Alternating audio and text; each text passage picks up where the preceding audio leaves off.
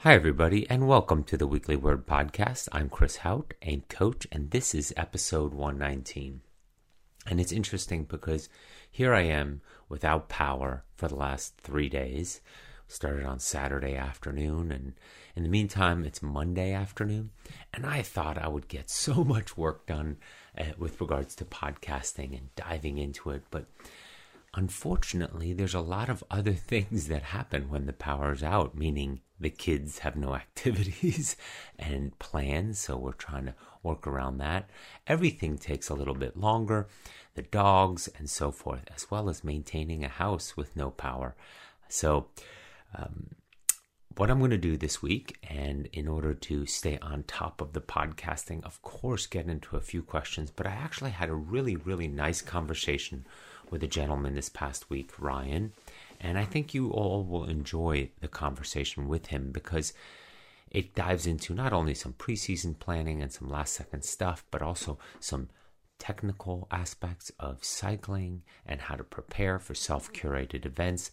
And it also had a very balanced approach when it comes to the three legged stool and all the things we talk about on the podcast, but how to make it work in a real world environment with somebody who does travel, who does have kids, who does have a busy life, and sort of trying to continue to progress as the endurance athletes we all are.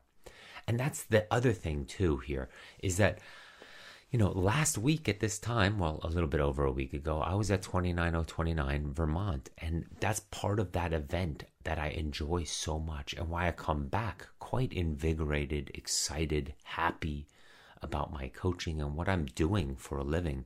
And that is helping, in this case, 200 plus people. I think the max amount of people allowed in the event is 250. So I think 225 or 220 show up at the start line and it's been wonderful because I get to have the opportunity to walk 200, let's say, athletes through their first, well, okay, again, let's take that down a notch, maybe 100 athletes through their first ultra endurance adventure and watching them light up with confidence and joy and experience and understand that on the other side of this adventure, there's limitless possibilities because you've done something for 30 hours, for 28 hours, for 36 hours.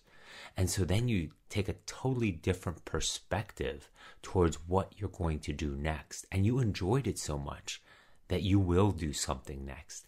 You see, 29029 is so different in that aspect is one, it's by far a huge entry point into ultra endurance adventures. I mean, there's nobody basically um, that does it under 17 hours, 18 hours. That's very, very hard to do. You basically have to run it, uh, not run it, but you're you're quite rushed.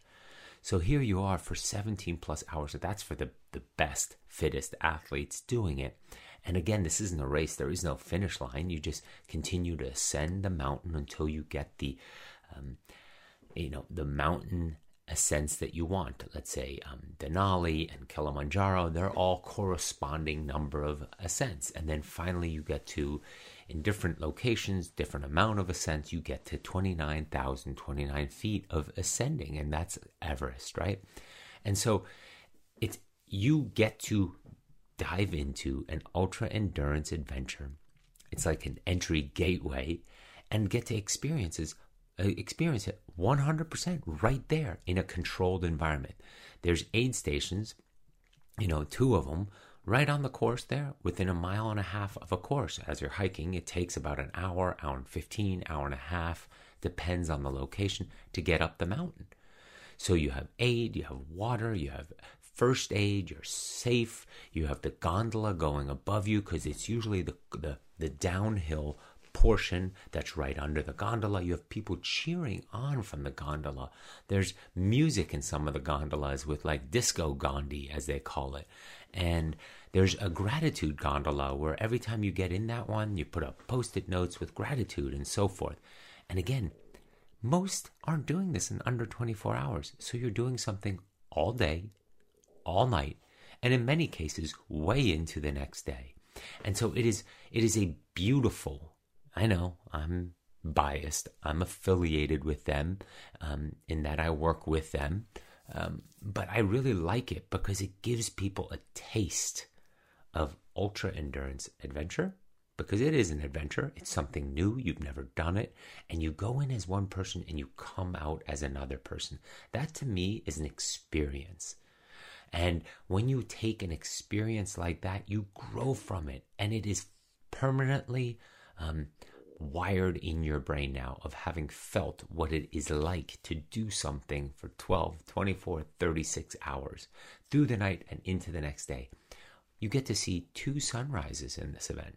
We start at 6 a.m. on day one, and you go through the night and get to see another sunrise. And hiking at night is a completely surreal and different experience as well. And there's music at the aid stations. And in Vermont, there's only one, but there's the top, obviously, and the bottom as well, and some announcers. And each time you ascend, you brand the board, and you can see how you're working your way up um, your ascending list and all the mountains you're looking to achieve.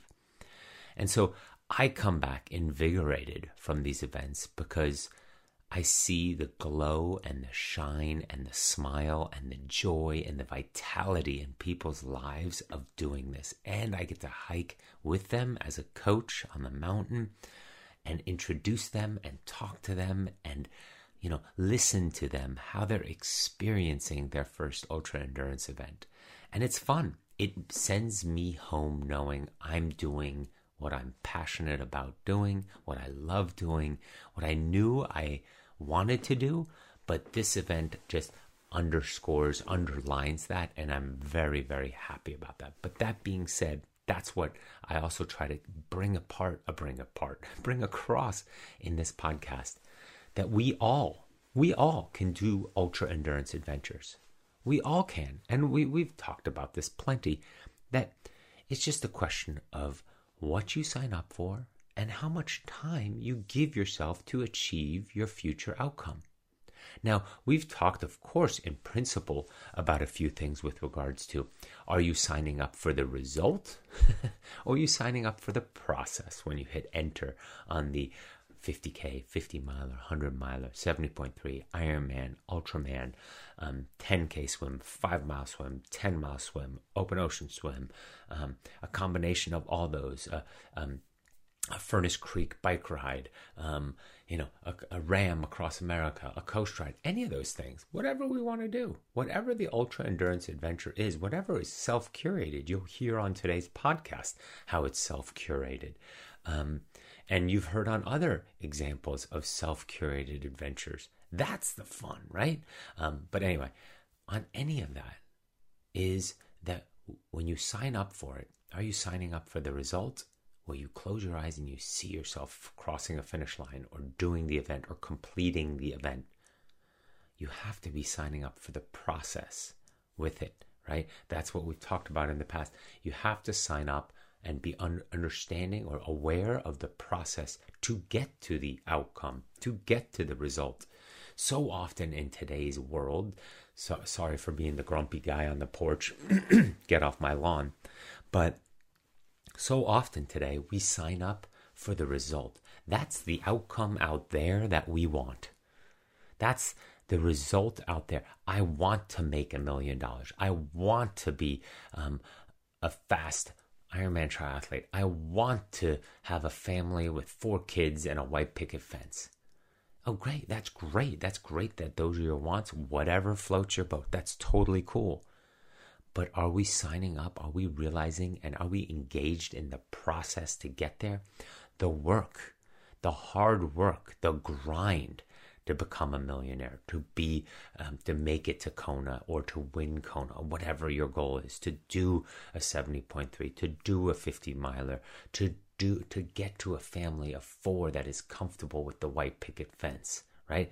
Might be the same thing as a millionaire in that respect. Um, but again, those are the results. What's the process? Let's understand the process of how to get there.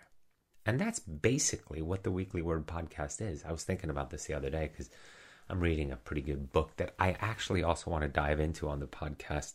um, and go through this exercise that the book has you go through. And I want to go through it with regards to being a coach in the coaching business. And, you know, it's, it's an ex- exercise to ensure that what you're doing in your work is aligned with your values as well as with um, a few other things.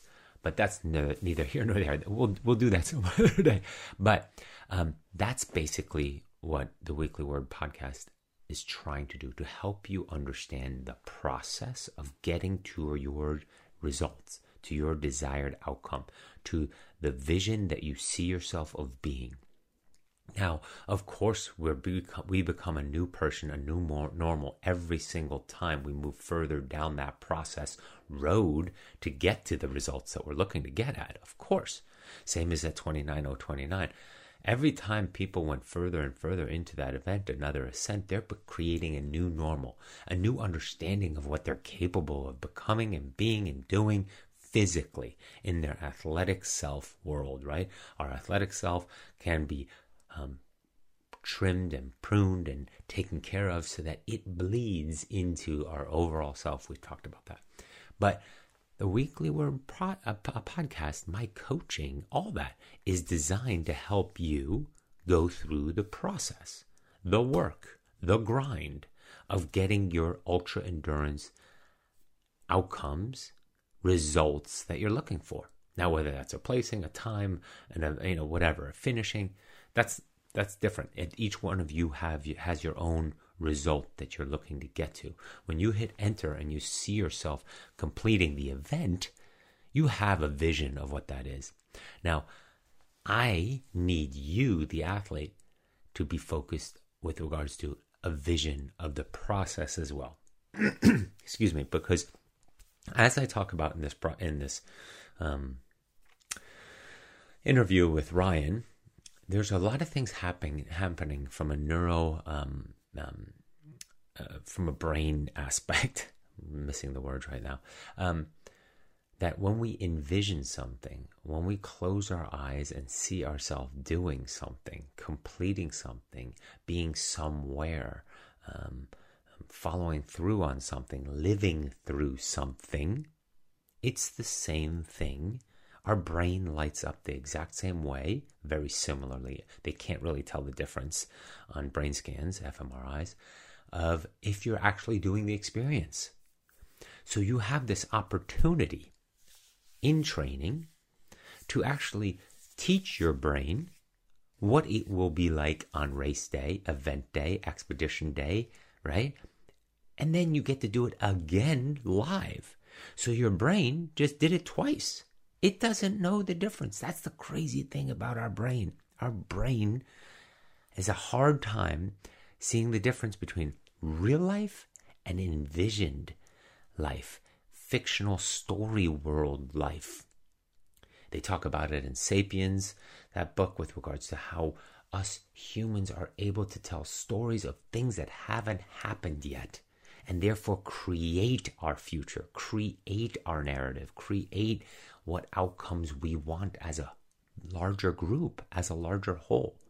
Well, in this case, we're able to envision, feel, think, see things in the future, our athletic events, our outcomes, our results, our finish lines, before they've even happened. And that's the one, that's such a unique thing us as humans have. And so let's, us, listeners, all of us, that's what I do a lot, take advantage of that amazing power that we have and see ourselves going not only through the process, but what it will be like racing it, what it will feel like, what will go wrong, what we can avoid, how we can envision ourselves doing it. That's why some of the best athletes in the world, they already know their outcome before the race even happens. I love it, but every year, four years with the skiers at the Winter Olympics, and you see them on top of the mountain with their eyes closed, their goggles and helmet already on before they're doing the downhill, and they're already skiing the course. And they're already feeling it, and they're already in the tuck, and they're moving and swaying from side to side, going 100% through every inch of that course. And then they do it live and they already know what's around the next turn. They know how they want to feel. They know what they want to focus on. They know how they want to execute it. They will know how they want to stand the tuck over that, um, you know, roller. They know exactly what the mountain will bring. The best, therefore, make less mistakes and win. Those that can't really put themselves into that place, they overshoot that jump. They go off course. They miss that flag um, and turn wrong or crash, whatever. Um, and very similarly in, in our endurance events. Now, of course, we can't sit there and do a 10 hour vision of our Ironman or a 10 hour vision of our 100K. No but we can really dive into sections of it and processes of it and what will happen when I'm this or how will I feel at mile 50 how will I feel at mile 30 and when I feel like this and my hip flexor gets tight and I can barely run and it's only at mile 25 what will I do? Again our brain's ability to project and see something that has not yet happened. Now of course that's also where a lot of our fears come from right? Fear anxiety is thinking about an outcome that hasn't a bad outcome that hasn't happened yet right? In many cases those outcomes are not nearly as bad as what we had closed our eyes and envisioned. But same thing athletically for our events and our outcomes you know we get nervous about things that can go wrong that might go wrong. The weather the winds the flat tires the gear our body, our stomach, all those things that could go wrong on event day. And we start getting anxious about that, having a fear, projecting, or wondering about an outcome that hasn't happened yet. Again, switching that mind from a positive space where we're in control and in a powerful state into more of a uh, less control, reactive, primal state where we're not really thinking it through properly and taking control of what we can control. So, weekly word process, weekly word process, weekly word podcast about the process, about how we want to navigate our lives, our daily lives with other things and other priorities in order to still re- achieve the results, outcomes that we have envisioned for our future. And that's what we try to talk about here. So, yeah, but um, that's the weekly word podcast for this week, and I will try to answer a variety of questions here on email next, and then add that interview to this and get it uploaded, despite having no power, and continuing to deliver as much um, new uh, updates and information until I actually can get some balance again with regards to work and um, having power back. So. Thank you so much, and uh, here we go. All right, let's use this opportunity to dive into some older emails as well and mix it up with some newer ones. So, hi, Chris. I've been a subscriber to the Weekly Word podcast for some time I wanted to send a thank you. This past weekend, I completed the Cactus Rose 100 miler. By the way, this is from a year ago. I'm sorry. Um, aside from water, this is a self supported race and on unforgiving terrain. It was unbelievably hard, mostly mentally. I found myself in a dark, dark place about halfway through with some severe nausea, vomiting, and exhaustion. Wow, sounds like a gnarly race. I granny walked for a few hours and conceded a DNF was in my best interest. However, when I finally made it to the location I could quit, something made me continue down that rocky trail.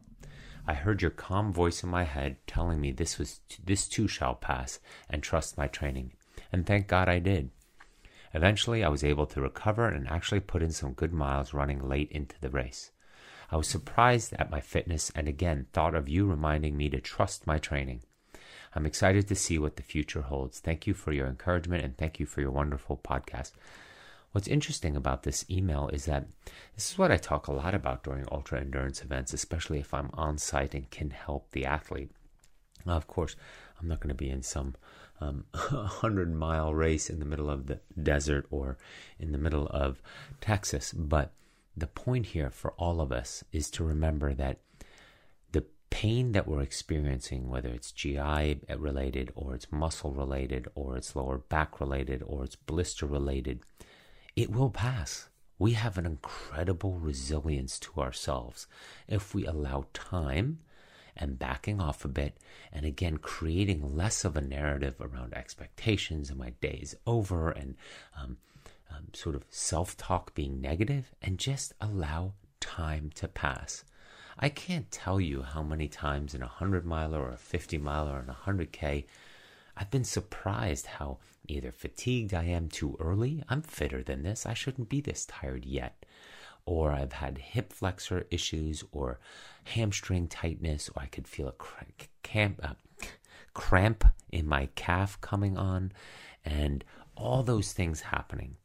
And I used to, when not familiar with it, just be get caught up in like, oh my gosh, and here it is, here's the race, and I'm going to struggle for the next 14 hours with this pain, and blah, blah, blah.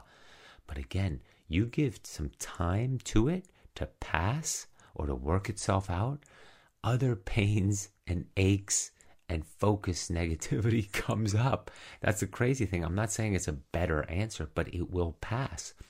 And what I've very much found is that you don't really have two pain spots at once. That blister goes away when your lower back starts hurting. That calf cramp goes away when your hip flexor gets tight. Things shift around in the body. And we just need to keep chugging along, keep the expectations low at those times, take care of our body, invest in our future self, especially during an ultra endurance event. Invest in our future self. What am I doing now to help me because of this whether it's injury or blister or tightness or fatigue, to help me in six hours from now or in eight hours from now. I told this to so many athletes at 29029 and part of my talk, my opening talk for the athletes on the night before. And that is, you know, what you're doing is you're constantly investing in your future self by not days, but by hours your fueling and your hydration and your strategy execution and your ability to stay within yourself, all of those things are not necessarily for now, for this next 30 minutes or for this next hour. What you're doing is preparing and investing in you as the athlete in six hours from now, in eight hours from now. By staying on top of nutrition and hydration now, I'm allowing myself to get to a point in six, eight hours from now that I'm still fueled and hydrated. If I forget that now, that, that future self is not going to have an opportunity to display the hard work I've done. And so, very similarly, in this case, it reminds me, and again, I said that on 29029 this weekend. A lot of athletes, they're newer to this, and they would be on their sixth or seventh ascent. And I would come over and I'd walk with them or hike with them and say, you know, how you doing? How are you feeling? Isn't this amazing? Isn't this beautiful? How, what can I do? oh, I'm not sure. You know, I'm getting a little bit of a blister here. Incredible positive talk um, all weekend there. So that I was very impressed with. But, you know, I'm getting a little blister here, or my lower back's tired, or I'm cramping here. I always say, give it a few cents. It will go away. It will work itself out if you take care of yourself. If you're fueling, if you're hydrating, you might need some electrolytes. You might not just need water. Um, are you eating too much? Are you eating too little? Are you drinking too much? Are you doing drinking too little? Can you slow down your pace? Take a few ascents off, meaning back off the pace, make it totally comfortable. Again, to get rid of or have the pain or have the pressure point or the concern back away. And then you can pick up the pace if you needed to, if you're still feeling that good or that fit. Um, but many have a tendency not necessarily to start off too fast, but with too much energy, too much um, wasted motions and energy and thoughts that come four, five, six ascents in, which is usually eight, nine, ten hours in. Um, that you're like you start hitting the wall and you got to start investing in your future. What am I doing now? What am I missing? How come I'm feeling like this? I've prepared for X and I should be fine. Again, allow time to pass. Um, do you have any recommendations on the best way to journal my nutrition during training? I have type 1 diabetes and I'm often nutrition and my and often nutrition and my blood sugar control are limiting factors in my performance as it was in this race. I've journaled my training runs extensively, but find it difficult to examine in this journal format. Examine the data in this journal format. This question has Emily written all over it. Um, I actually coach somebody who has type 1, and um, there it's a completely different question with regards how we're fueling and how we need to stay on top of it, um, what different approaches we can take. And so, um, in this case, Joshua, I would recommend you take this question and you send it to Emily. Um, and she can probably give you a lot more guides, tips, insights, as well as what to journal in order to notice what your um, how your blood sugar is dropping and how to control it during your training as well as during your performance um, in a race. So um, you can send her an email. Um, all right, let's dive into the next email here. Oops, I should probably say what Emily's email is. It's be well, B E W E L L, at emilywise.com. So if not, you can always send me an email and I will forward it to her, of course. All right, I'm going to di- dive into a newer one, one that I just got. I'm sort of going to alternate old and new. Um, Chris, great work in the Weekly Word podcast. It's a master class. You inspired me to take the last four to five months to really dial back the intensity in my running focus on building a great big aerobic base in pre- preparation for a push for a marathon PR, likely in Eugene next spring. I've agreed to pace a half marathon on Thanksgiving Day, 130. So that's my interim goal leading into winter and spring training to break three hours. Previous PR is 307. Currently, weekly mileage is 50 to 55 miles.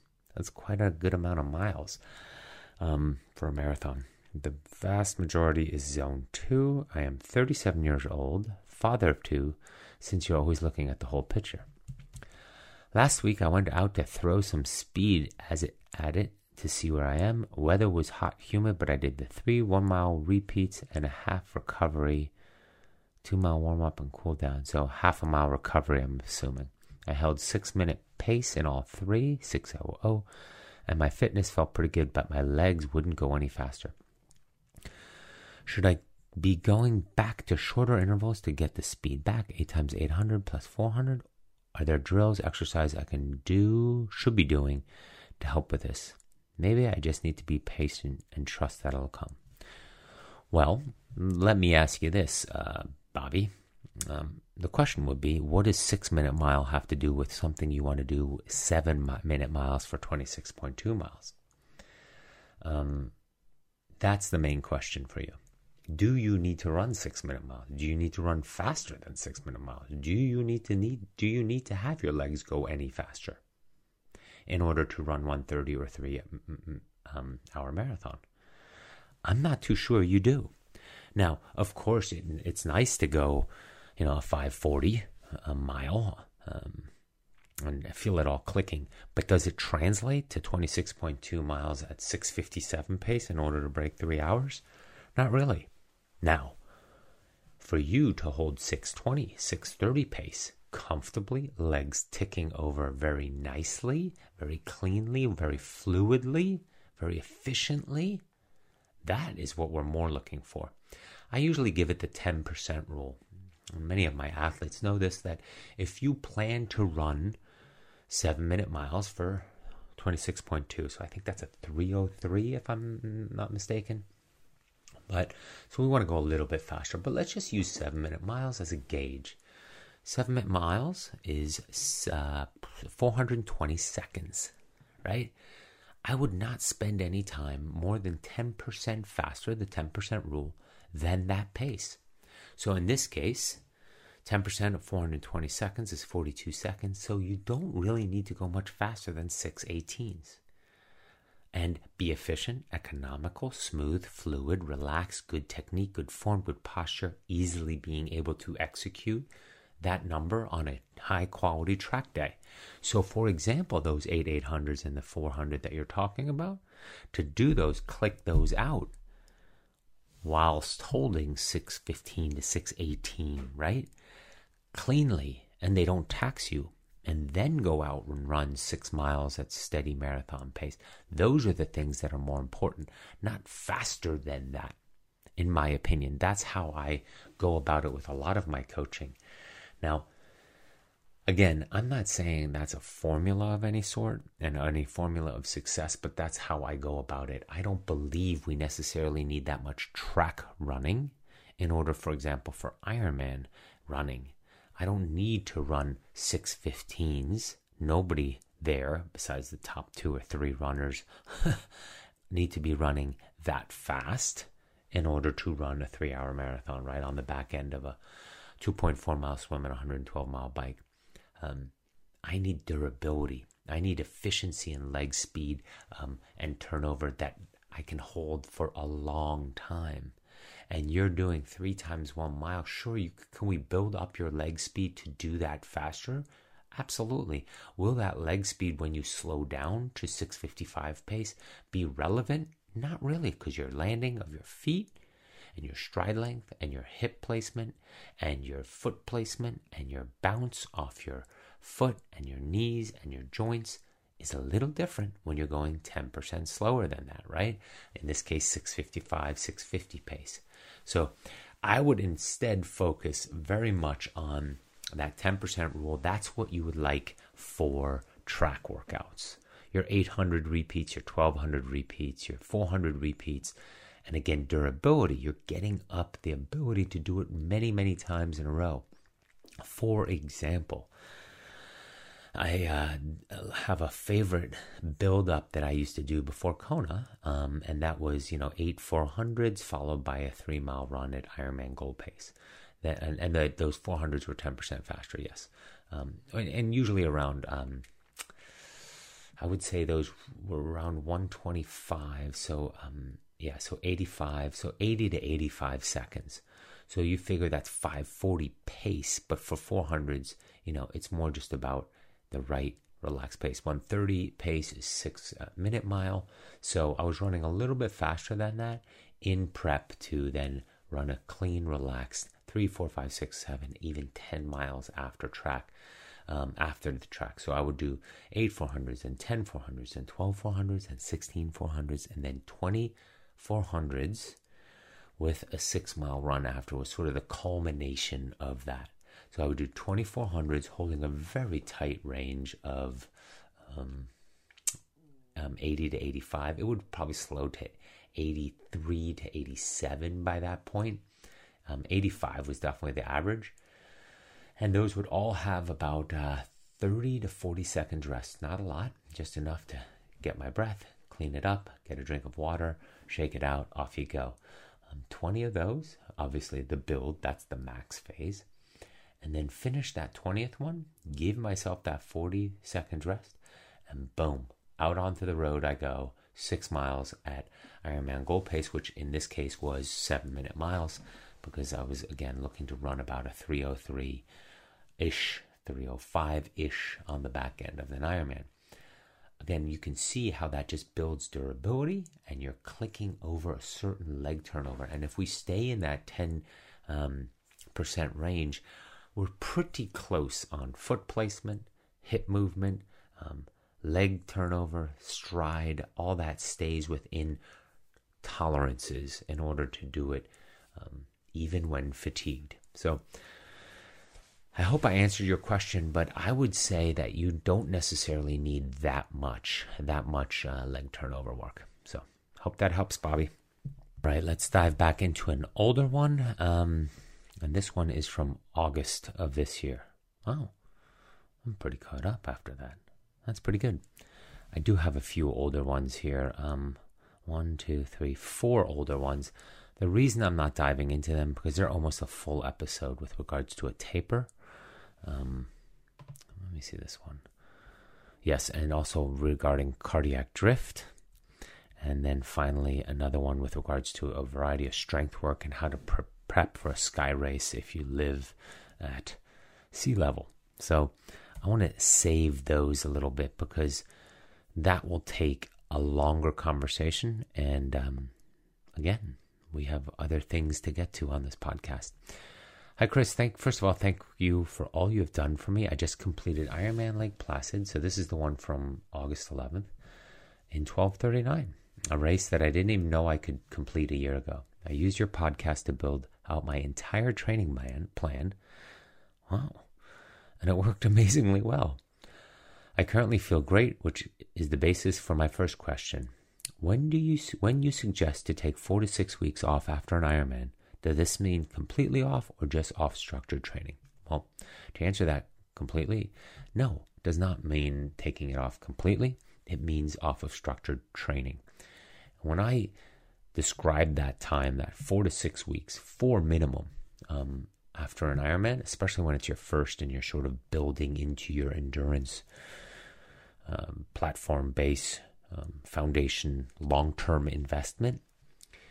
Um, I like to give athletes a simple guideline, and that is when you wake up in the morning or when you go to bed that night, what you feel like doing the next day is what you should train. So if you're in the mood for a, you know, a, a bike, go on an easy spin. If you're in the mood for a nice fun trail run or, or a run, a pavement run, or you run around the pond or a lake, your favorite course, go for it. If you miss being in the pool or seeing some master swim friends or just having a good swim session, do that. So that's what the four weeks are truly for. Do what, well, first take some time off. I usually say minimum off, completely off, two weeks, and then those next two, three weeks are unstructured in the form of doing what you feel like doing, what your gut or your heart tells you you feel like doing the next day. Would it be reasonable to do something to do some weightlifting? Yes. Or occasional easy runs here and there? Yes. Or do you suggest really taking it off, especially for a beginner? Answered most of that. Second, a quick nutrition question. What are your thoughts on the super starches like Generation UCAN? I see a lot of athletes using this and haven't heard you comment on it before. you guys are starting to pick up that when I avoid a topic or a commentary or a product, that uh, I try to stay away from that. Um, again, I am of the school of the old school um, approach of you drink out of your bottle and you eat out of your your pockets.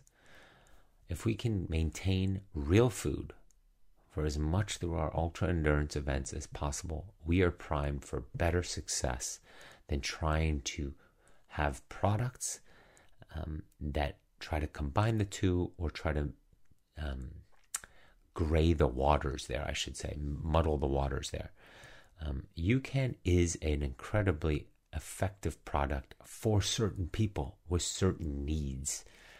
And I try to steer everybody away from the astronaut food or the um, the products that are trying to serve a certain need, but trying to shortcut the need for or the the approach.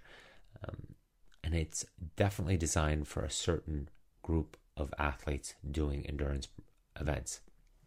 There are some certain traits and qualities to the product that are beneficial, yes. But overall, for most of us, we drink our water out of our bottle. We have some electrolytes here and there. We eat our food out of our pocket, real food, sustenance, not gels, not sugar, just real food. Bars, the bars they have these days, it is absolutely amazing. Even the the um, um, the baby food like um, mixtures on the on the course at uh, 29029 the amount of bars they had on that course um, anything from the fuel for fire to the picky bars just alone the amount of products that are out there with regards to picky bars the amount of different choices you have with caffeine without caffeine what, what kind of nuts then all the just think all the no foods, right? And the kind bars and the health warrior chia bars and the, you know, the gnarly mixes and the coconut waters and then I mean there's so much out there that you can get by with pretty solid non-astronaut like food. People swear by spring energy gels. I'm not a big gel fan, but people love it. Love it. Honey sticks peanut butter packets. You could do um, pretzels. You can do. There's so many products out there. Again, um, so That's why you can get by with a ton of real food, real drinks, real um, solutions, and I avoid anything that tries to jump the the the category a little bit, for lack of a bit, better term. Realize that that's a little vague when it comes to UCAN, um, and I'm not going to break it down. Also, I don't have access to the internet right now, so I can't really describe why I have my theories because I don't have the product in front of me with all the ingredients. And then also, again, um, that's something where I know that the product was designed for a certain condition for that people have, and it's now been embraced by the endurance community. so I, I'm very careful in my wording there. I hope that helped a little bit, but um, yes. What are your thoughts on superstarches like Generation UCAN? I have many thoughts, and I am not going to dive into them because for some people it's very effective and successful. So I don't want to deter anybody to not using a product that they are successful with and it works for them and they swear by it. I don't want that to get in the way of their endurance outcomes at all.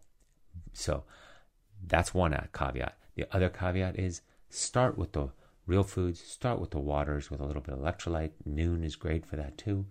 And then gradually work your way to the formula that works for you, only you.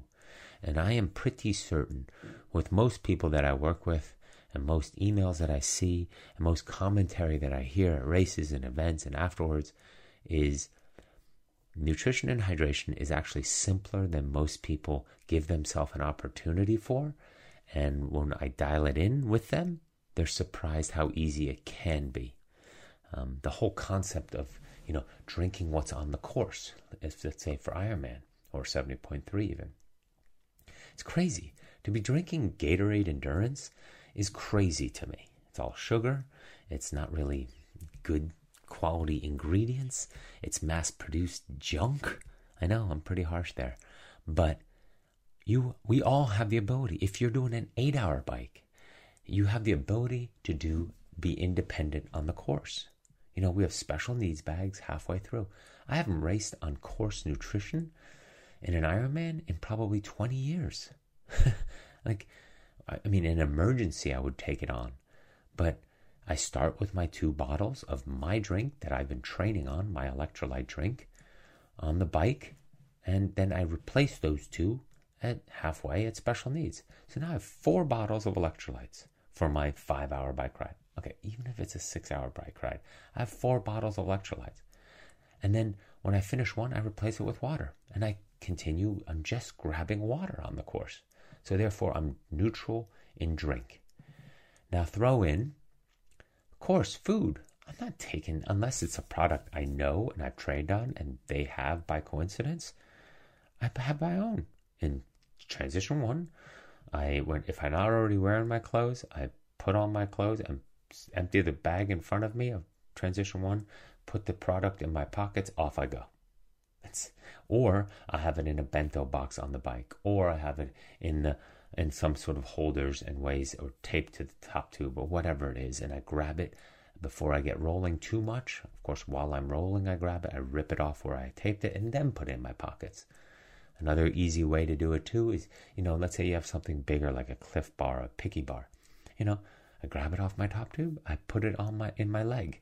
Um, where the where the tri shorts or the cycling shorts come down, I put it up against there. That thing doesn't budge with the with the elastic strip at the end of the the shorts.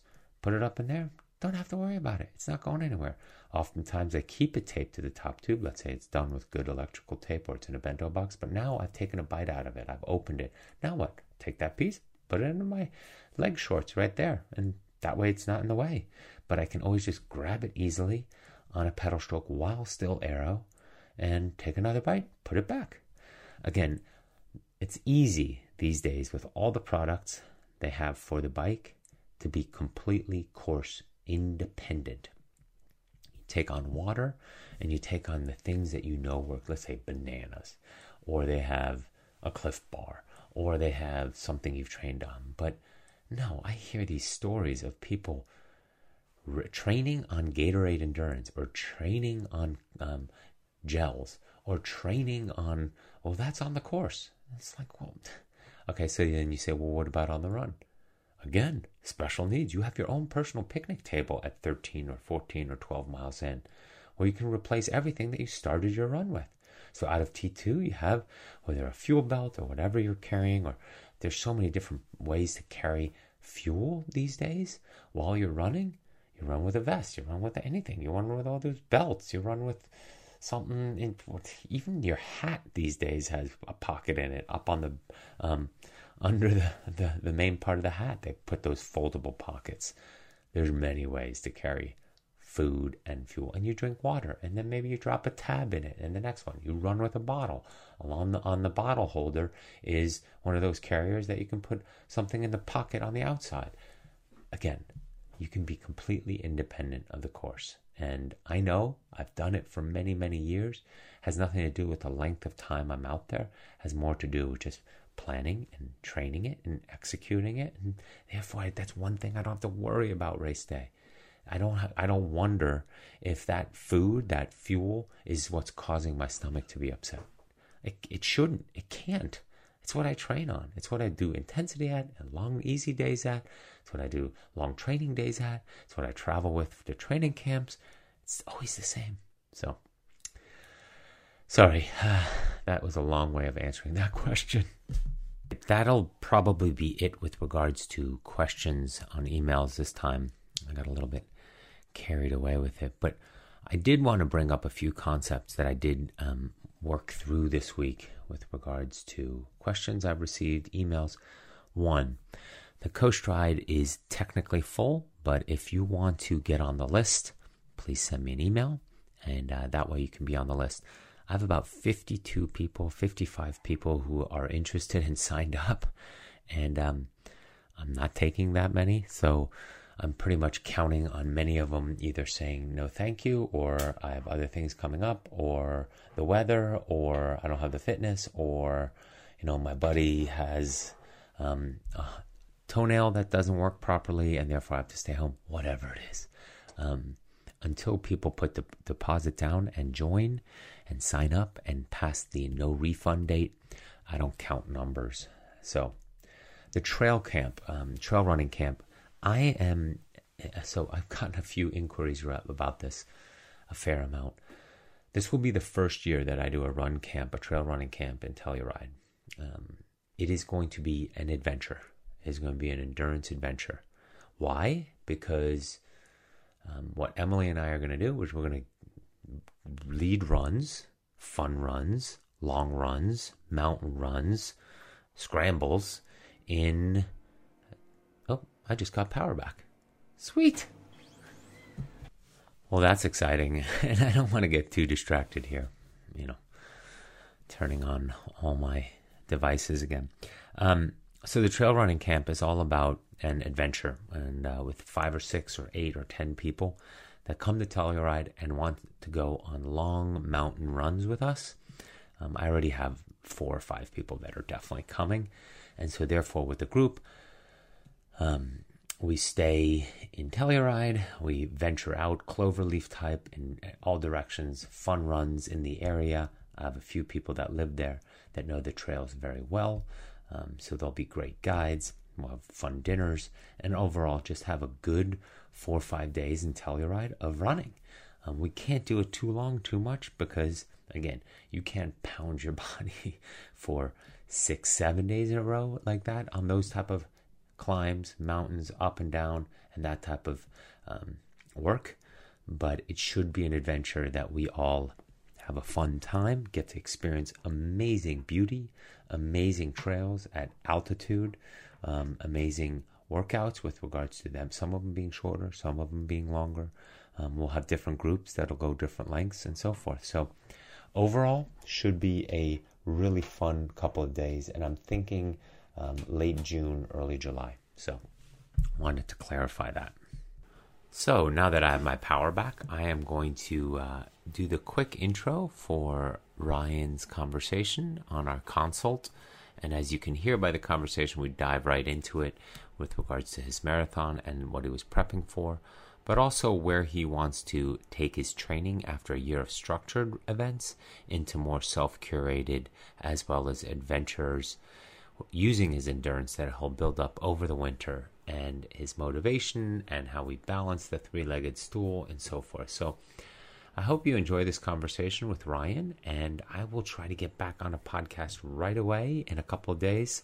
It's Monday here on the West Coast. Just got power back. It's supposed to um, pop back out again tomorrow because of high winds again. Um, you know, a lot of the state is burning, so for us to lose power is the least of my concerns we would uh, we want everybody to be safe and want to avoid any fires, any more fires, and want to keep it as logistically safe on the roads as well for all those people who have been evacuated. And um, yeah, we're back to the same conversation we had last year at this time with regards to what those firemen and those first responders and those wildland firefighters are going through and their immense, immense endurance ability and their will to help unconditionally put their lives at risk and just amazing people. And here they are again in Sonoma County, just two years after the devastation of the fires up there. Um, here we are again, and them working through different neighborhoods in the same town. So brutal, but all right. Well, enjoy this conversation, and uh, yeah, I'll talk to you on the other side. Yeah. Hey, Chris, how's it going? Pretty good, pretty good. I do. I don't Awesome. use uh, video, so just that. Oh, perfect. FYI. Probably make the signal easier. Yeah, exactly. Um, how are you? I'm doing better. Um, I had a back injury last night that sort of crept up out of the blue and uh, got worse and worse right up to when the marathon was supposed to be. Hmm. So I was bummed about that, but I've gone to a chiropractor and physical therapist and identified what the problem was. Just it was it all stemmed from shoulder tightness. So I've gotten some exercises and stretches to do and found another marathon that's next Saturday. So Okay. uh, hoping to just basically, I guess, and that was kind of where I wanted to kick things off with you. Just treat it like a long taper because at this point, it's not like you're going to get any work in, right? True, true, but you do want to stay connected to the fitness that you've built, and so Hmm. with the taper going into last weekend, plus Mhm. another two weeks, that could leave you a little bit disconnected with your Yeah. fitness. So you can do like a mini, you know, ramp up of two, three days is what I would do. Um, Okay. So, for example, um, since you rested into the weekend and therefore and didn't do the marathon, I would Mhm. think now that's what four days, five days of either nothing or very light. Exactly. Yeah, so you want to use that for probably a little bit of a stimulus here the next few days. Um, so today's Wednesday. I would run if you can, and if it's better, Wednesday, Thursday, Friday, Saturday. So uh, that's uh, five days, Mhm. of which I would still do something. Let's say repeat the last week of the plan from um, two weeks ago. So Got it. and then shorten that. So let's say um, you would have had, you know, seven days in that plan for that was two weeks out. Instead, take the key concepts um, and put those into the five days. Okay. The reason being, one, is it's not a big concern because you come in so rested that the Mhm. five days of doing something again two weeks out is only going to is not going to stress you that much. Mhm. And two, because it's extending it out, I would even take the key workout, whatever that is, and make it even longer, just one day. Um, so I'm not sure if you had like another 10 mile run or eight mile run two weeks out. I did. Yeah, just one. Okay, so was it 10? 10. Yep. All right, and was there any instruction with it? Um, the 10 was, let's see, I believe it was just at a, it was steady. So Okay. slightly faster than like a slow pace. Okay, so I would do 12 steady or even a Well half marathon.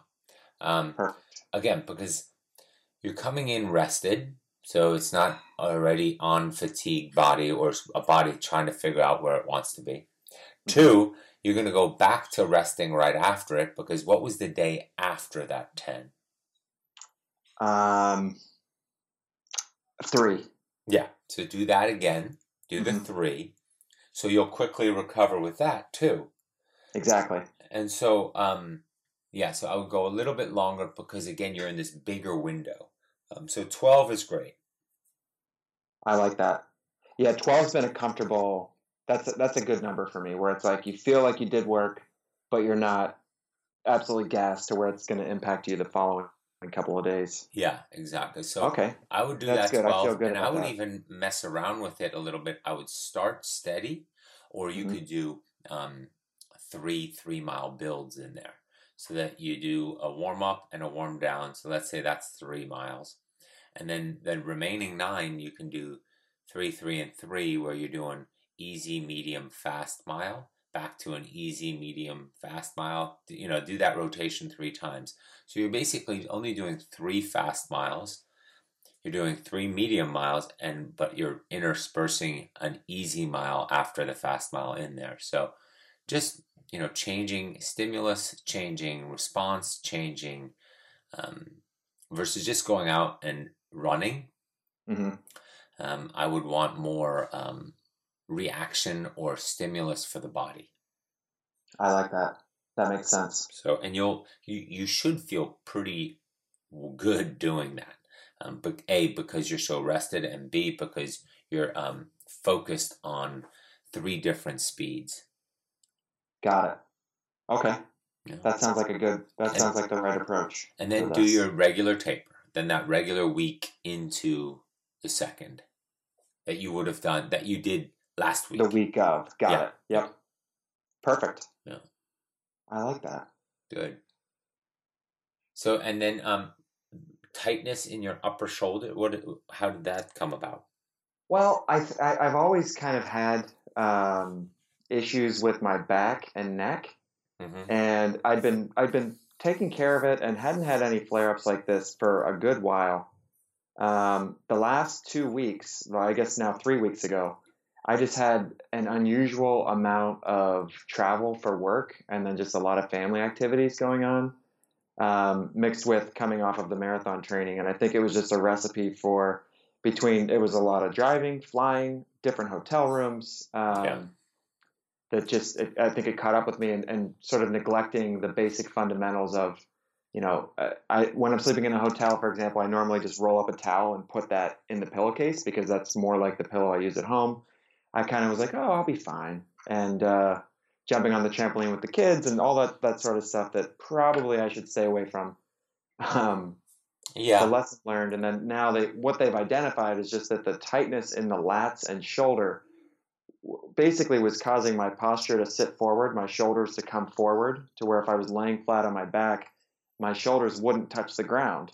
Mm. And um, it, it's been years since that's flared up on me, but I know what to do now and um, feel com- comfortable and confident that if I just do those fundamentals and, and do this plan that we're talking about, those two things together, I should be good to get on track and then shift gears into this was my last big event of 2019 and um, which is what i thought we'd spend all our time talking about today thinking about 2020 and sort of what to do from here because i've run to the end of my plans for the year. This was supposed to be like a rest week and then i'd go into foundation and thinking about the events i wanted to do next year and some of the planning and some of the curated adventures that i wanted to do. Hmm um, and thinking about you know i love the three-legged um, stool or tripod analogy that um, you always use with your athletes. Yeah. I think i've learned how to build that and keep some of that balance more throughout this year because this was a big ramp up year for me yeah um, basically a little more than doubling like what I did last year and, and tackled some big events and tackled some big PR goals that I had for myself. So was feeling good about that. Where now I just wanted to shift gears and sort of focus on health and well-being and, and enjoying it. I think I got, I'd listened to conversations. Um, I first discovered you um, in following uh, Rich's podcast and the Coach's Corner episodes you would do. And Yeah. when you guys would have talks about how this should not cause you anxiety. And I'd say to myself, if I had a big ramp week coming up as I was preparing for my um, 70.3, I did, I'd say, oh my God, like, how am I going to get all my cycling time in? And um, that really helped me. And so I want to really put that at the center of what I do for 2020 because again, I've got three young kids. My wife and I both work. We both have to travel for work. It's a busy life, and uh, so I can, I, you know, I, I can comfortably say that like when you average out my month, I can always get in around eight hours. And some weeks there might be more, and if I have more time, I'll do more. And some weeks it'll have to be a little bit less, you know, yeah. and I just have to be okay with that. Yeah, well, I mean, that's back to the original concepts that I talk about so much how we went pro in something other than the mm, sport mm-hmm. we're doing. Mm-hmm. And it's important to recognize like we can only be the best current athletic version of ourselves. Um, to try to be something more that we don't have time for means everything else hits 50% or, or is diminished. So then family time is diminished because you're thinking about how you didn't hit what is not a realistic you in your training life as well as in your work life. You then are thinking about how you didn't hit the best version of you in your family life. So it's this constant circle reinforcing itself of feeling crappy about yourself. Yeah. And it all starts with expectations we create for ourselves that are, are just not realistic. Um, we compared to our 20 year old self when we had more time and a different athletic body. But again, if we, like I always say, if we say, all right, it's not a question if I'm going to do the event, whatever crazy adventure it is, even if it is something ginormous and that would usually require a lot of time. It's a question only of how and when. How will I go about it and when will it happen? Not if it will happen. And how is more the question of, all right, I'm going to go a very gradual approach. I'm not going to allow it to stress me out. I'm going to build layer upon layer of fitness, um, turtle approach versus hare, right? And mm-hmm. you can get there. It's crazy in that respect too. And then the other how on our expectations for knowing that we will do the event is how will we achieve the event? What will the outcome be at the event? Are we looking to win something? No, probably not realistic. So mm-hmm. then taking the stress of expectations of outcomes, of results, of how we will complete the event or do the event, um, taking that off the table, um, it becomes a big, big stress relief, um, especially when we have busy lives with regards to family and career. So, mm-hmm. the, what I always say is you can achieve and do any adventure you want to. You just have to prepare for it and give yourself the proper timeline. So the prepare has those expectations in there. Am I looking to win? No. Am I looking to complete it and feel good about my um, adventure and be able to enjoy it and live it and fully take it in, experience it?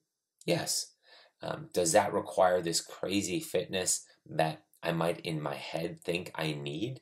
But it's not really often that necessary. In order for us to do an ultra endurance adventure or any type of curated adventure, a base level of fitness gets us 80% of the way.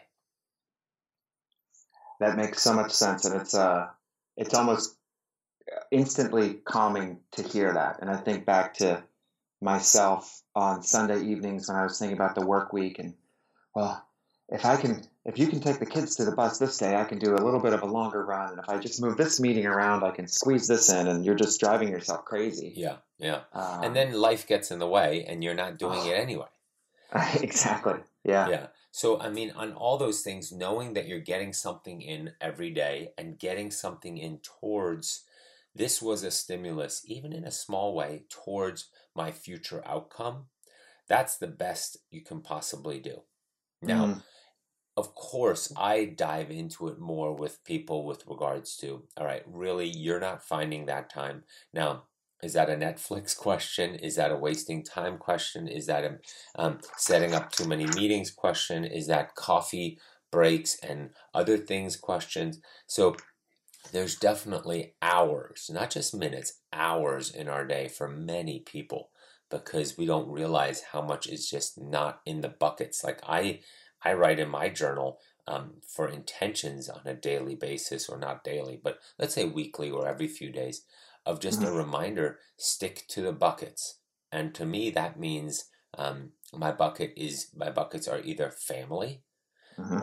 um, work, or training. If my if I'm spending my time on anything that doesn't fit in those buckets, then I'm not doing it. Okay, so let's say maybe there's also um, an aspect of community or church or Little League or something like that. Of course, that doesn't fit into the three buckets, but I made a commitment to do that. So, okay, it's going to fit into that fourth bucket as well.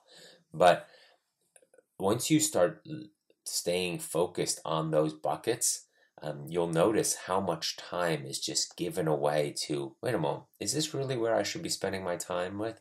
And you know, maximizing the limited time we have. Um, of course, there's time that's spent outside of those buckets, commuting, for example, or mm-hmm. you know, sometimes creating an infrastructure, doing things around the house and stuff like that. But um, it's all part of all right, right now, this is not something I could put into a bucket, but I'm also not able to miss it. So, you know, but just learning that process, it's almost like a food log for a lot of people. Once they highlight it and write it down, what they spent their day on, whether it's eating or their time, they realize how much, wow, if I just get rid of that process or spend less time there, um, there is and it might not even even you might not take that time i tell a lot of my clients you might not even take that time and put it into training because that makes everything a little bit too tight anyway and mm-hmm. running from one place to the other with your head chopped off is not fun either mm-hmm. but just your ability to lower the stress and have time and to be more thoughtful in the in doing the buckets versus just ending up at family time because you just got out of the car from work and you're just like ah crazy. And then you just you you leave work and you're at the gym and you're like oh my god i forgot what i'm even going to do here. And so you're wasting that time. When you have a buffer uh, um, of the time you've built for yourself because you're being more effective with your time it makes everything more intentional successful. And like i've talked about on the podcast when we do things well with intention successfully, we're able to move on to the next thing way better because we can close that chapter and say, I did that well. I don't have to think about it anymore. It's not keeping, you know, like on our phone, it's not running in the background anymore because we did it well. And now we can move on to family time or work time without lingering. How was my work today? Did I forget to do that report? Did I do this? Did I do that project? Did I close that email properly? You know, so we want to keep that those thoughts behind the scenes out of the picture. And that's what's beautiful about sticking to your priorities slash buckets. I'm writing down so many notes. Um, yeah, it makes perfect sense. And I'm even thinking of examples personally as you say that, like transitioning between the buckets. Um, if you weren't effective with your time as you're closing out your workday, and then you're having dinner with your family, and then you're, oh, I got to check my phone, or you know, exactly. Those one-offs will happen, but yeah. on a consistent basis, um, if you're effective in each one of the, you know, and you're focused on that, almost like um, the creation of alter egos. You know, like yeah. there's this version of you that you have for home, and this version of you that's training and and career. Well, it's interesting you say that because I believe it's hard to stay super um, meticulous and engaged with family and work all the time because you don't want to be a mm-hmm. robot thinking about how you're engaged. But in our athletic self, we are to ourselves. Mm-hmm. We're not needing to interact too much and we're in our own little world. And I find that the practice and the habits we create in the athletic bucket, athletic version of ourselves, as we get better at that, that just hones our skills in the other two. And so, what I often recommend is I stay focused on the best possible athletic version of ourselves with the intention, with the clarity, with the purpose, with the effective use of time, with the layering, with all the different nuggets. And then the better I get there, then that automatically translates to professional work life as well as family life because, again, I see the connections. I'm creating those neural networks on how it works successfully in that version of myself, where I have a lot more control. I have a lot more boundaries to really take that part of my life and really section it off and say, oh, look, when I left work I felt, and I had a buffer, I could think about, all right, what do I need to do for the best possible next workout? whether that's a run or a gym, whatever. Oh, I should probably stop and get some water. Grab some water. All right, what do I want to get out of today's workout? All right, the intention, the workout says this. All right, how do I see myself doing that? All right, okay, that works well. Now I'm going to go out and execute it. So, envisioning and then executing, you've done it twice according to your brain right? Mm-hmm. When we envision mm-hmm. something, the same neural networks light up in our brain as if we are actually doing it. And so it, you double reinforced a successful outcome. You complete that. Now you see the whole chain and the pattern that works well together. And then you can go and, and it just reminds you that the next buffer, when you do it again, before you, let's say, driving home from the gym to, to work or to family, you go, mm-hmm. All right, how do I want this evening to go? How am I want how do I want to spread love and compassion or whatever it is and be patient or present and then you envision yourself doing it you then do it when you when you debrief going to bed or whatever and then next thing you know you're you've done it twice again you're just accelerating this process so quickly that that all starts with our athletic life I uh, I haven't heard it articulated exactly like that before, but it it really hits home for me. And it's I, people say because when I say, well, you know, getting into training and, and focusing on being a better athlete, I've really found that it's um, trickled over to every part of my life. And people say how, and I haven't really been able to describe exactly how, but what's it been floating around in my head in different versions. Um, you just said perfectly. I just wrote it all down. So that yeah, I totally agree. Good. Good. Totally agree. Um, so if we could maybe shift gears a little bit toward um, 2020, but just some, I, am curious to get just some general thoughts. And, and I know, um, unless we dive deeper into specifics, a lot of this will depend on the person. But I've been thinking a lot about um, just looking at the the data mm-hmm. of myself this year versus last year and prior years, and as I think about how that data will translate to the accomplishments I want to achieve in 2020, um, and specifically like the ratios of time or, or, or distance spent on each of the disciplines between swimming, biking, running, and strength. Mm-hmm. Um, this year, um, I can pull the time, but it's roughly about 1,100 miles running, 2,000 miles biked. Because a lot of the events I wanted to do this year, it was the first time I've ever done a marathon. Um, there were some there was a 5K time goal I had in mind, and then a half marathon time goal. And then I did have the one big 70.3, which was something new for me. I'd only ever done one, and it was a really long time ago. Yeah. So I think that's why I skewed probably a little heavier toward run than a lot of people would. Or next year, I think it's um, I'm working on uh, what I want. Uh, it'll definitely be self curated, but some sort of a, a, cycling adventure, and then the um, the big swimming event. It's the longest open water by a, by a long shot that I've ever done. Will be that Mighty Mac swim from the Upper Peninsula of Michigan down to the Lower Peninsula. It's about 4.1 miles. So as I'm thinking about those things, um, just if you have any general rules of thumbs on how to how to think about the buckets of the events that you're training for. Yeah, I mean, for you, what you want to consider um, is also where you're going to get the most bang for your buck. So, um, of course, get swimming consistently, you'll get um, a comfortable place where you can do the 4.1 miles. Again, mm-hmm. um, question of doing and um, completing the event versus setting expectations of a time. Mm-hmm. The only mm-hmm. time training becomes something of a stressor is if we um, hang a expectation, result, time, whatever outcome to it. Otherwise, getting ready for it becomes quite relaxing because you're just gradually upping the volume um, or the frequency so that you feel comfortable, confident that you can do 4.1 miles. Mm-hmm. Um, so, you know, for you, you're thinking about doing, in this case, um, almost a, a, seven, what is that, a 7,000 yard swim? Uh, yeah. Um, yeah. A little bit more. So I mean that that's something you can build up to pretty quickly if you're consistently swimming through the through the spring. Um, so that therefore, I'm I'm assuming, given it's uh, UP of Michigan, it's going to be a midsummer event.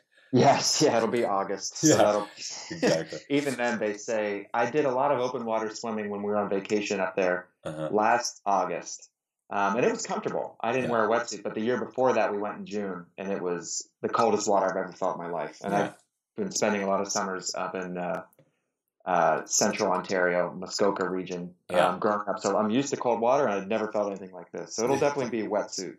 Yeah, yeah. So you're building up to you know a seven thousand yard swim. So in your prep, you can probably think, all right, if I if I get to fifty five hundred on a workout or on a longer workout swim, which is quite a challenging swim, um, as in a pool and so on, you're pretty close. Um, because again, the wetsuit effect, you're going to have a lot of buoyancy and um, work um, benefit around that. So so it's a question of that as well as with regards to the curated cycling event.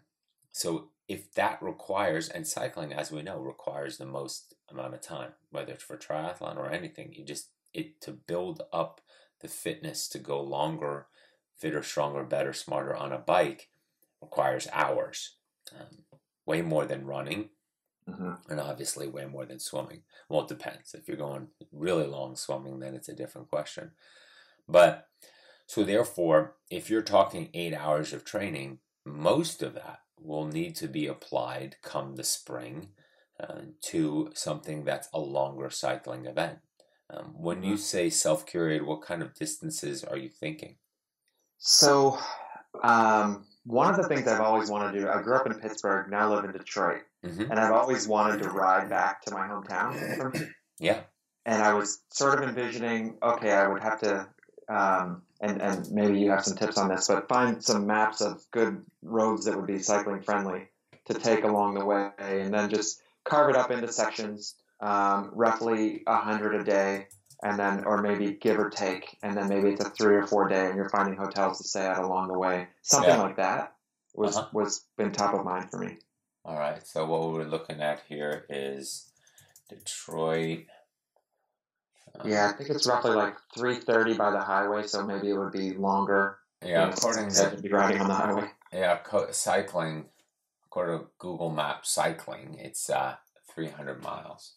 Hmm So, and then you'll probably want to go a little bit more. Um, well, I mean, there's probably so what you'll want to do is definitely knowing that it's about 300, um, 100 a day. So let's say because you're in new territory, doesn't look too bad with regards to any type of climbing. No, yeah, I mean straight across Ohio, it's all flat. Yeah. No.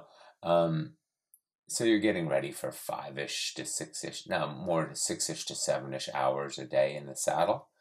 Um, so there too, a, a lot of it's it's just like any other multi day event, whether it's Ultraman, whether it's Marathon de Sable, whether it's um, um, a variety of different cycling events. You're simulating the distance by putting together two three days where you're doing back to back. Uh, So your weekend, as a simulation, would look like where you say, "All right, this Friday, Saturday, and Sunday, because life allows it, I want to do a sixty, a hundred, and an eighty, for example, right?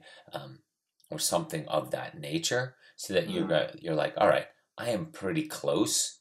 Um, I felt good. I was able to fuel and hydrate properly. I slept okay. I still had some sort of um, meaningful experience with regards to coming back and being done with the ride and being functioning for my family. Um, and so your your simulations will be a, would want to be a part of that training so that you feel good about putting together those three days like that. Um, of course, always for the event, we're going beyond what our training is. Um, uh, and that's endurance. That's endurance sports. And in most other sports, in training, you do the event or you do the discipline. Um, oftentimes, a lot more than than the event. But in endurance athletics, you in most cases can't do the full day and distance of the event because it leaves you flat, shelled, tired, injury prone the following days and weeks. So that's why you want to simulate up to 70%, 80%, even 90% in order to build the confidence and also the understanding of what it will take come when you're on the road. Being able to simulate it 70, let's say a 60, 180, and then come home and see how you feel and sleep in your own bed and recover and eat properly and then do it again is different than if you're in hotel rooms, limited logistics, have to, you know, deal with your gear, things like that. So you want to be fitter than what you are at home in order to deal with those logistics and taking care of yourself while on the road, as you know, hotels and so forth. Got it. Got so it. That makes sense. Your training would be built around a simulation, and that when you space those out. So let's say you're doing this in the summer, and let's say in the spring you start with an early 50% ish simulation and then you you can easily just grow from there a simple 60 70 up to 80% um, and then that way you know you're doing about 250 miles of the 300 in your final simulation let's say four or five weeks out three four weeks out and then you feel pretty good about having done the other ones logistically leading up to it and the good thing is that also doesn't take a lot of time let's say you do a 50% simulation 350 milers you know mm-hmm.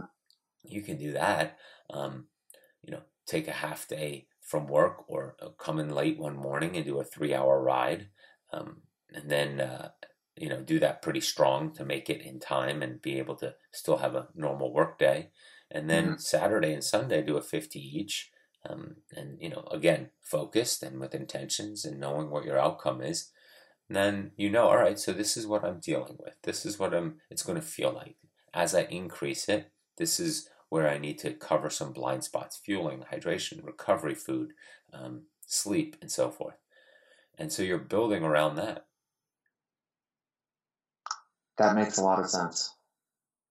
Yeah, and then also you can see, well, by day three, I really hit a wall where I needed more strength. Or, you know, I think my cadence was a little bit too low the first few days because by day three, muscularly, I was shot. So let's do this. The next time I do it, and my rides over the next few weeks, I'm going to focus on a higher cadence and see how I am the next day in order to see maybe it takes less out of me muscularly and just taxes the heart, which is what we want. This is why we do high cadence work, um, because the heart is strong enough to go for days, months of activity. Muscularly is where we fatigue. So if our cadence is too low, too powerful, too muscular, it will fatigue before the heart does. And so little insights and details like that where you start going, oh, okay, you're learning for this event, you're learning for triathlons, you're learning for running, you're learning for everything by going through this entire process.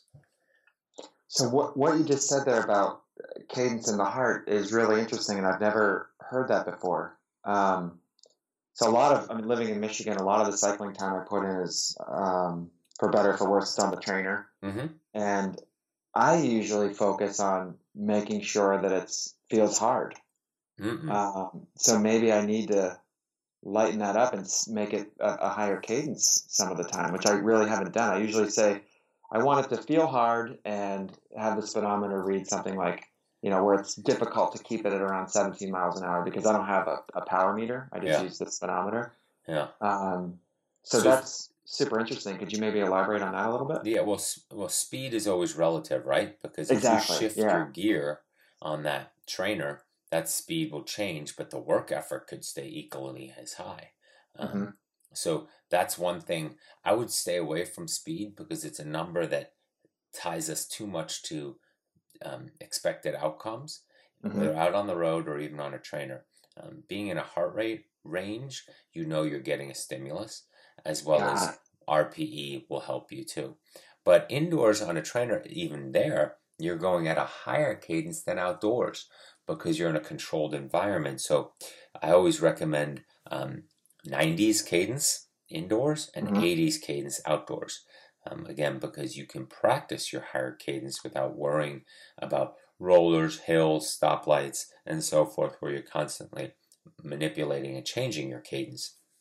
So, indoors, having 90s cadence and making sure you're firing fast and neuromuscularly more effectively um, is important. And then outdoors, you're more comfortable in the 80s, where you do attach a little bit more power to the pedal stroke um, because of a slower cadence. And um, it allows for you to stay more connected to the power transfer, which means your your the power you're putting on the pe- pedals and what you're feeling there on how well that translates transfers to propelling you forward. Um, and so a lot of times we feel a good power transfer when the cadence is low and we're, we're really pushing a big gear, but that's not sustainable, nor is it mm-hmm. helpful for obviously running off the bike. Um, and B, you're getting the same wattage output. If you're going at a low cadence, pushing um, a, a gear, right? The wattage might be higher at 1st mm-hmm. but eventually it'll settle in to the same thing as a higher cadence and the force being in a higher frequency. So at the end of the day, it's the same effect because with the gearing and with the length of the chain and the whole tooth system, it's a, from a scientific aspect, higher cadence is always going to be faster and more effective because you can always make it harder. So if you're making it harder whilst holding a high cadence, now you're going very fast. Right. I have never uh, been told that before. That makes total sense. Yeah, yeah. That's why the most pro cyclists, their primary focus, whether in off season or in their development, is about being efficient at a high cadence. We can always add more force, power, gearing, mm-hmm. but we can't magically teach the body how to maintain a high cadence. And so with the high cadence, so that's why a lot of famous big, you know, sprinter cyclists uh, love the 5311 gear. It's the biggest gear on a bike, 5412, whatever, um, even mm-hmm. bigger. Because they've learned as sprinters, as Tour de France sprinters that finish and, and win all the glory after mm-hmm. their lead out, they're spinning at the highest possible neuromuscular firing 120 plus cadence in that big gear. And in order to do that, to go that fast, to go you know 50 miles an hour on a bike for a few hundred yards, um, you have to be so efficient at high cadence in an easy gear so that the load being put in there is works well with the entire firing of the chain of muscles that will support that. Interesting. Wow. Okay. That is super helpful. Yeah, that's that is cycling at its core, right? Your ability to push the big gear, push power while holding a high cadence. That makes perfect sense. Yeah. Okay. See, every time I um, read something or have a conversation like this, you realize uh, how much I don't know what I don't know yet. so, the very helpful. Yeah, but that's the good thing is at least you don't feel guilty because you didn't know what you didn't know. Yeah, exactly. um, that's great. Okay, that changes my whole um, thinking and approach to this. Okay. Yeah. So for you during the winter and the preseason and the spring, I would focus on getting more and more powerful at a high cadence. So at first, that high cadence is really going to affect your heart rate. It's going to kick it up because the cardio is going to want to um, tell you to slow down. I don't like it having to contribute this much to the workload. It's been the muscles so far. So don't make me do all this. But eventually it will get more and more efficient that the heart will, rate will come down while you're holding that higher cadence. Now, nothing dramatic. You don't want to be over 100. But, you know, mm-hmm. 85 to 95 is a great range to get a good understanding from. Now, you know, there's always people who say, well, you know, I'm able to do X, Y, Z. That's fine. There's people who are, you know, shorter with short legs, their cadence is going to be um, different than people with super long legs, where the lever um, of their legs is going to have a different impact. But at the end of the day, the physics still say the same thing higher cadence, add more power equals faster. Right, and probably, uh, correct me if I'm wrong, but doing things like the running and some of the strength training once you build that cadence foundation, will naturally lend itself well to being able to add power. And as you practice high cadence and keep adding the the bigger gear, yeah, it just naturally all works together. Is well, it's right? the same thing with running, quite honestly. Um, mm-hmm. The better um, an athlete can maintain a slightly higher cadence the faster they'll run. They only slow down when the cadence slows down. Right. Right. You know, you take a um, Meb Keflezighi, his running cadence isn't, you know, 88 to 92, um, maybe a little bit faster at times, but, um, and so is, you know, an average runner's. So their leg turnover is the same. They might be the same height, same inseam, same everything, right? Um, but the question is the power transfer, his push off, and his ability to carry that speed of that leg turnover with the proper force. Again, putting force on the pavement to propel you forward. So just because two people with the same um, leg length, same stride length, um, and cadence, they're not going to run the same. It's about power transfer, ability to force put force forth in order to transfer to you moving forward over terrain quicker. That makes that makes a ton of sense. Um, okay, that's helpful. And so I guess back to what you started to say, um, and I've heard you say this to other athletes on some of the calls that you've shared. The swimming is not where you get the bang for your buck when training for uh, triathlons at all. Yeah, um, it's, it's the a, cycling is. yeah, that's the biggest time suck, right? Mhm. Um, you know, because a one hour bike ride is is good, but it's not preparing you for a three and a half hour bike ride of a seventy point three or a three hour bike ride of a seventy point three. Of course, it's preparing you somewhat, but your ability to efficiently get through a three hour bike ride means you have to do a bunch of three and four hour bike rides, Yeah. a bunch of them Mhm. in order for it to tax you, cost you so little on energy so that you can still run to your potential, to the running that you're doing in training. So if you have, let's say, at least a three to four hour bike ride a week, let's say three to four, and then you know another shorter one during the weeks versus just one bike ride a week, a, a long one. So now we're already at five hours of training right there. Now That's you true. throw in two, three runs. Now we're at nine. And now we haven't even swum yet or done strength, right? Or any type of, not even strength, but at least some sort of uh, uh, core or, or body weight um, functioning movements. Um, so, you know, it quickly goes to 11 and 12 hours when getting for a, getting ready for a 70.3 in order to finish it efficiently, feeling good. Um, eh, to finish, it's a different conversation. Um, so, Yeah, yeah. I mean, my um, so my seventy point three time this year, um, it was funny. I came in exactly at the overall goal that I had, which was five hours and thirty minutes. I did one uh, it, like twelve or thirteen years ago, and it was six and a half hours. And back then, it was the first year I'd ever done triathlons, and I was just trying to finish. But the times where it was, it was like forty two hours and 45 minutes and just under two hours on the marathon. It got it was in Indiana. It got super hot, so the run was a little slower. yeah, Um, it, the I guess as I think about the eight hours, the trainer helps because you know you get the kids to bed, and sometimes you can do night Oh, work. for you can do it. You And you don't do it have to- early in the morning. and five minutes in, you're already effectively able to train versus sometimes you have to ride somewhere in order to do intervals or to really exhale and focus on good cycling. I agree. Um, yeah, and I I'm, I've never been comfortable cycling in the dark either. I just yeah, don't no, get into that. Running is fine, but Yeah.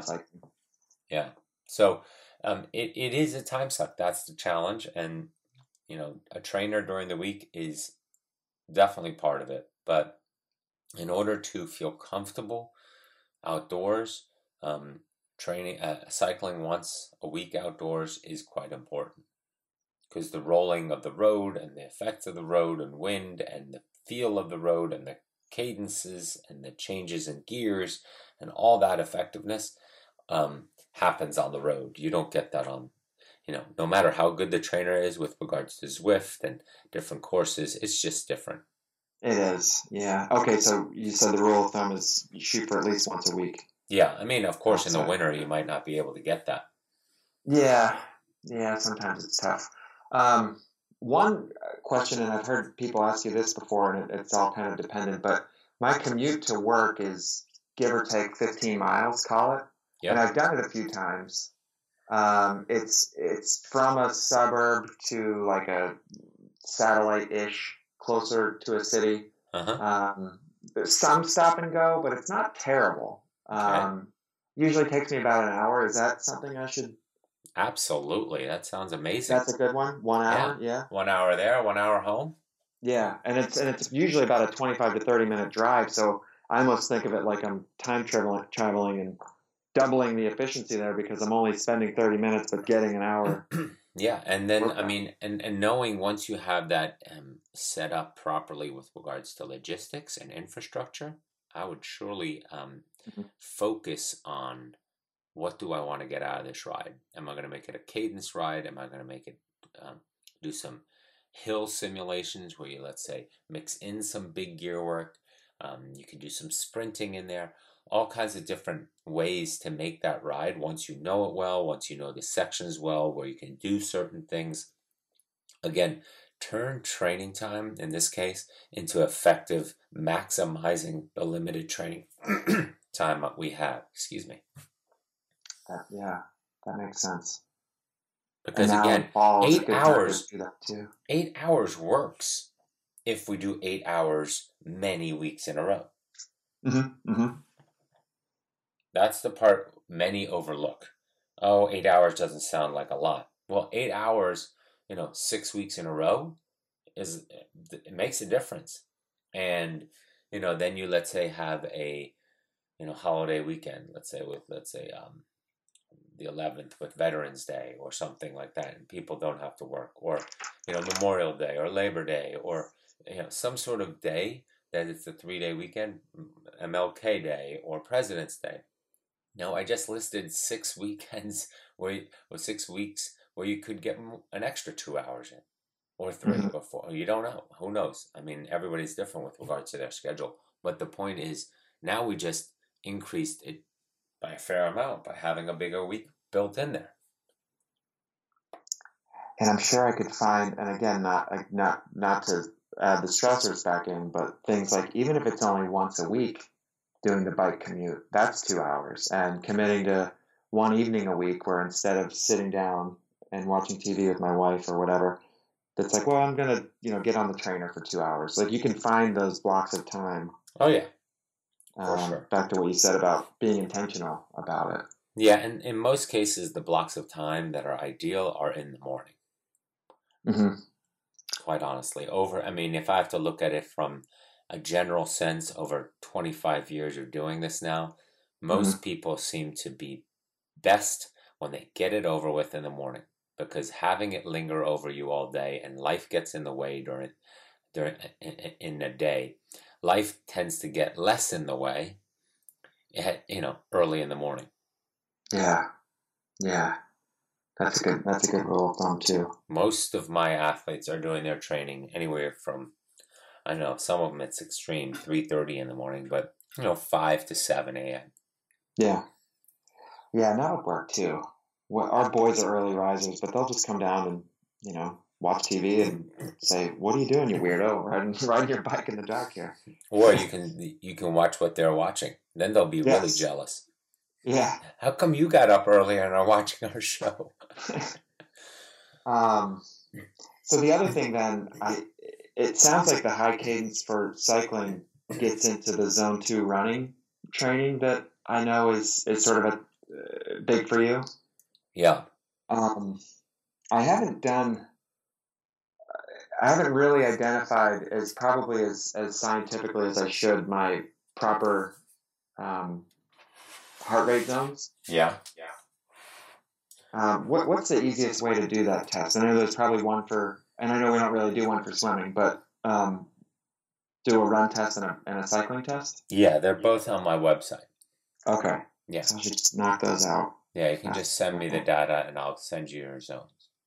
Oh, perfect. Yeah. So I'll do those after the uh, marathon next week. Yeah. Okay. Um, and then I heard you, one of the recent podcasts you had described um, something that I would have never thought of on my own, obviously. But for if I did want to tackle any sort of an ultra, again, with the goal of just feeling like a run only ultra, um, the goal of just finishing and being healthy and not getting injured, um, you had said same thing you had told me about for the um, cycling, where you're just taking the time, whether you get to 90% of it, or taking the distance and spreading it into two or three days, and maybe you have a double run day. Um, same thing would apply there, regardless of what it was. So if it was a 50K or if it was a 50 miler. Yeah, I mean, um, so from the 50K standpoint, I have a training plan that I discussed on the podcast. So I go through mm-hmm. all 16 weeks. And so while those hours might be a bit too much for you, mm-hmm. um, I would you can still pull the concepts from that. I think um, because most people wrote that down and then just sort of tweaked it to make it work for them, but they were getting in the speed work, um, even if it's shorter. They were getting in the long runs that I was describing, but maybe the next day they weren't following it up with quite as much speed work, um, but more um, still getting the concept of leg turnover in and so forth. So you can find that. Oh, that was about a year ago. Uh, yeah, I think I heard one or two of them. Yeah. Okay. I can just so go back to that. You can go through those. But the challenge there is it's not as much because you're not doing multi day, you're doing one big day. Mm-hmm. So you're preparing for your body to, you know, a, a 50K running for six, seven hours. Um, and so how do you create that fatigue and how do you simulate that fatigue? And that's hard to do, even if you do what I was saying earlier with multiple days. Sure, you can, but you also want to get pretty comfortable, let's say, getting ready for a 31 mile run, that you can run 24 miles, um, 20 on trail because the body fatigue's different. It's a different sport on trails. Just because it's both running doesn't yeah. mean, really mean they're the same sport. Okay. And so there, the bigger focus on running is the pounding on the body and how we're able to maintain form um, in the latter miles in the latter half of the event. And so there, I like to layer it where, where you're doing um, a big day, and then the following day you you clean it up with some speed work and so forth. The legs are pretty tired, and now engaging good form, good posture, good technique, good leg turnover. That will be the key. And that also give you the insight, the understanding that wow, my fitness is progressing nicely because I was able to maintain all that good pace, good speed, good form, good technique, good turnover, despite having run 20 miles 24 hours prior or 18 miles uh, hours prior. Um, and so you'll notice that in the next day getting up um, and how you, how shelled and lethargic you are, or you know what? After a couple of miles, I was warmed up and ready to go, or a couple of minutes, excuse me. Mm-hmm. That makes sense. Yeah, I mean, putting together multiple days is hard unless you're getting ready for, let's say, a 100K or a 100 miler. Mm-hmm. Because then the distances, you can't just creep up there. Like for a 31 mile, like a 50K, you can creep up there with 24, 25, even 26 miles mm-hmm. um, on trails because the impact is less on trails than on the road. But if you're getting ready for a 50 miler, you can't creep up to 42 um, and not have very long lingering effects where it affects your training. So you have to do it a bit differently. I see. And the okay. simulation that we talked about before, as well as for multi day stage events or a variety of different events, it's more about the logistics and taking care of your body. It's less about this training stimulus we're talking about. Um, it can be found in other ways, but it's more observing wow, after day two, I was totally different than day one, or day three, or day four, or day five. And so simulating is less about the physical than it is about the mental and logistics and the experience and what you're going through in order to then make the event itself, the multi day event, more um, effective and enjoyable, quite honestly, if we're not looking to win. But for those that are looking to compete, it's about effectiveness. How am I recovering? How am I preparing myself for the next day? How am I able to use the fitness that I've built in the most uh, successful way? And by simulating, we're already in that, um, you know, process. And it's like I was saying earlier, it's by simulating it and envisioning it, we're again doubling down on the effect of how the body will then deal with the circumstances of event day. You know, that's what, you know, Nick Saban, um, the famous Alabama football coach, always says is that how do you prepare to deal with circumstances that go against what we prepared for? How do you plan to deal with the change in circumstance? You know, whether in a football game or in an endurance event, it's about how do you respond, how do you react, how do you adjust, um, and then still have your outcome. I like that. This is super helpful. Yeah. Um, well, I know we're coming up on time, so um, I guess if I'm thinking about the hours spent next year, um, knowing that cycling and, and more triathlons and, and running will still be important, but it, it kind of seems like from what you've said that I should think about flipping the hours. I just looked and I was at, I'm at so far year to date about 100 hours um, cycling and 142 hours running. Yeah, but you were getting ready for a marathon. True. Yeah. So the cycling really dropped off the last couple of months. Yeah. So that makes so sense. that does kind of make sense. Yeah. It's not that out of whack. That's Okay. that's fine. Yeah. Um, you know, and and as you're looking to build it, again, you want to have confidence that so first you want to have confidence you can do the distance. This isn't anything.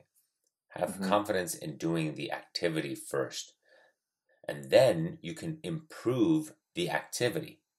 So your your growth in marathoning or in these uh, or in the swim, the 4.1 mile swim, or the you know three days of 100 miles, anything, or even for Ironman triathletes looking to win Hawaii, have confidence first that you can do the distance well, and now you can start inserting and looking to improve how you do the distance. But without the confidence of knowing we can do the distance, there's not much we need to do beyond that. That should be our first priority. That's the first domino, right? hmm And then from there, so for you, for a 4.1 mile swim, swimming that is whatever, 7,000 some odd yards, if you're swimming, if you're able to swim five to 6,000 yards, then you know you can do it, right? Mhm. Then you can start thinking about building the fitness. If it fell apart for you on the back end, well, okay, I can do it. Now, how do I improve uh, or avoid falling apart on the back end? Um, cycling, do a 100 miles. And now you can know you can do a 100 miles on one day. Okay, now how do I um, do that on multiple days? And it means I need to get fit enough that the first day of the three 100s doesn't take a lot out of me so that I can still effectively do days two and three. Right. Same thing with Right. right with the swim. Um, I can do 6,000 yards. Now, how do I do it more effectively so that I can get in A, the last 1,000 yards, B, make this an enjoyable experience and not be completely shelled and miserable halfway through. But the first domino to fall is always getting the distance, the activity, the desired outcome of, of, of the event done, and then improving how you want to feel or observe yourself doing it. It's it's you break it down so simply, um, but it's I think for most athletes that are you know like me in the beginning of this journey, there's so much to think about. It's Yeah. overwhelming, but when you It is overwhelming. First, the distance. Yeah. Yeah, first different. And and I'm not saying that you need to do the entire distance. Uh-huh. I'm saying in most cases you want to just be confident that you can do the distance. You have enough insight and input, you know, that you can do the same thing with the the 50k, right? Do 24, 25 miles. You can see yourself and extend yourself and envision yourself doing that last 6. So now, how do I do that? You know, how do I do the 24 better, stronger, smarter, more efficiently for me? Right? Mhm. Yeah. So you want to first have confidence to do the distance. That's that's the main thing. And then you start putting the logistics together and infrastructure together to do your curated event or the race or whatever so that you can then do it smarter, better, stronger, faster. I like it. I like it. This has helped me tremendously. Good. So Good. thank you very much. Well, don't hesitate to send some questions or an email or here or there. You know, I'm, that's what I'm available for now that we've had this conversation. Awesome.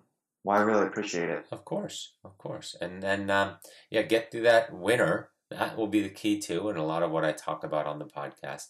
I would, if I were you, especially Mm-hmm. in a difficult winter in your location, in your climate, I would Yeah. focus on month end goals of things I want to, where I want to be at the end of November, where I want to be at the end of December.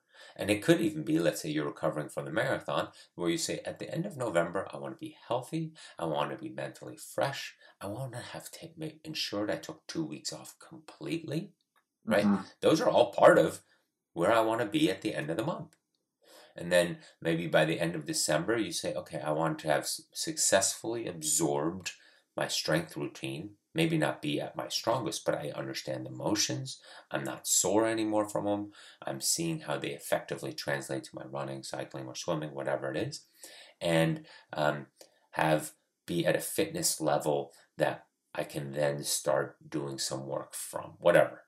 Then by January, end of January, I want to be feeling quite strong at, with my strength program and have integrated running and cycling effectively into a weekly plan so that it doesn't fatigue me as much. So that means I'm doing strength and it and I'm still able to do an effective cycling and running workout.